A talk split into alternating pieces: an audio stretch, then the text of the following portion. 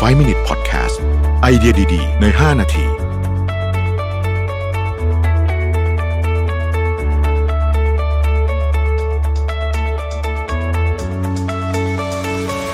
อนรับเข้าสู่ไฟว์ มินิท Podcast นะครับคุณอยู่กับประวิทย์หานุสาหะนะฮะวันนี้จะมาเล่าเรื่อง Cloud Kitchen ให้ฟังนะครับหลายท่านจะทราบว่าผมทำ Cloud Kitchen อยู่นะฮะชื่อว่า TASTES นะครับ ที เอ เอส ที อี เอส นะครับ TASTES เรามีตัว S อันหนึ่งนะฮะขายของซะเลยนะครับก็ TASTES จริงๆเป็นเป็นโปรเจกต์ที่ผมอยากทำมานานละแต่ว่าบังเอิญเปิดช่วงโควิดพอดีก็เหนื่อยหน่อยนะฮะคู่แข่งเยอะแต่ว่าวันนี้อยากจะมาชวนคุยว่า Cloud Kitchen จริงๆคืออะไรนะครับแล้วก็มันมันมีทำไมทำไมคนถึงทำเยอะเราจะได้ยินข่าวว่าตอนนี้คนนู้นคนนี้ก็เปิด Cloud Kitchen เต็มไปหมดเลยนะครับ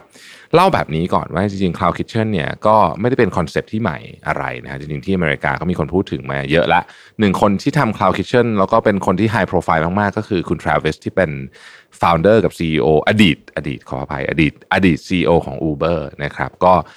ลาออกขายหุ้นหมดเลยนะฮะแล้วก็มาทำ Cloud Kitchen นะครับทีนี้ Cloud Kitchen เนี่ยจริงๆตัวคอนเซ็ปต์ของมันก็คือครัวที่ครัวกลางแล้วกันนะเป็นเป็นครัวรวมนะฮะครัวครัวกลางในที่นี้หมายถึงว่ามีหลายๆร้านมาอยู่ด้วยกันนะครับนึกภาพไม่ออกก็นึกภาพถึงถึงฟู้ดคอร์ทนะฮะแต่ไม่มีคนนั่งนะฮะประมาณนั้นนะฮะแต่ว่ามันก็จะมีข้อแตกต่างกันไปแล้วแต่นะฮะอาจจะมีการแชร์รีซอสบางอย่างกันก็ได้นะครับถ้าเป็น Cloud Kitchen ที่แบบใหญ่จริงๆเนี่ยบางทีเขามีเหมือนกับคล้ายๆกับมินิซุปเปอร์มาร์เก็ตอยู่ในนั้นเลยนะเอาไว้ซื้อของเอาไว้ใช้แบบ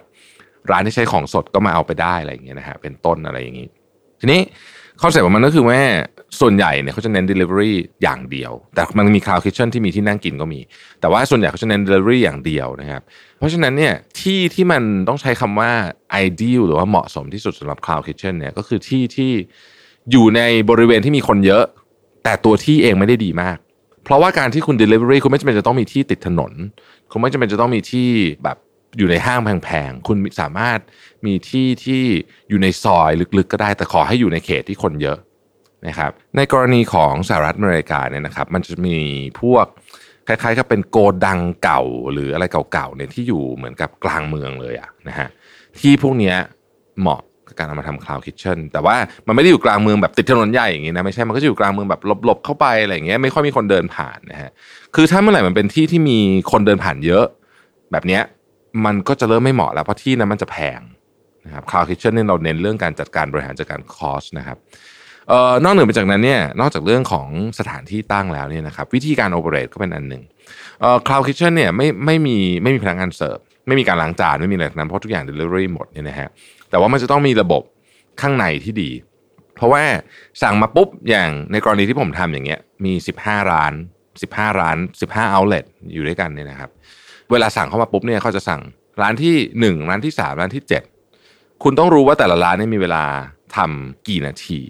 นะฮะไม่ไม่งั้นมันจะไม่พอดีกันพอมันไม่พอดีกันปุ๊บเนี่ยลูกค้ารอนานก็ก็ไม่ดีนะครับ เค พี ไอ หนึ่งของ Cloud Kitchen ก็คือความเร็วนะฮะทีนี้เอ่อมันมีชื่ออื่นด้วยนะนอกจาก Cloud Kitchen เนี่ย Dark Kitchen Ghost Kitchen อะไรพวกนี้เนี่ยนะครับก็เป็นอีกชื่อนึงที่ที่อธิบายถึงเรื่องแบบนี้เหมือนกันก็คือคุณไม่รู้ครัวอยู่ไหนอะแต่เดี๋ยวอาหารคุณมาเองนะครับแต่ผมเชื่อว่าคำผมรู้สึกว่าคำว่า Dark กับคำว่า Ghost เนี่ยคนไทยอาจจะไม่ชอบรู้สึกมันไม่ค่อยเป็นมงคลเท่าไหร่นะฮะเราก็เลยไม่ค่อยได้ยินคำนี้ในประเทศไทยเท่าไหร่นักนะครับจริงๆนี่อาจจะเป็นอนาคตของ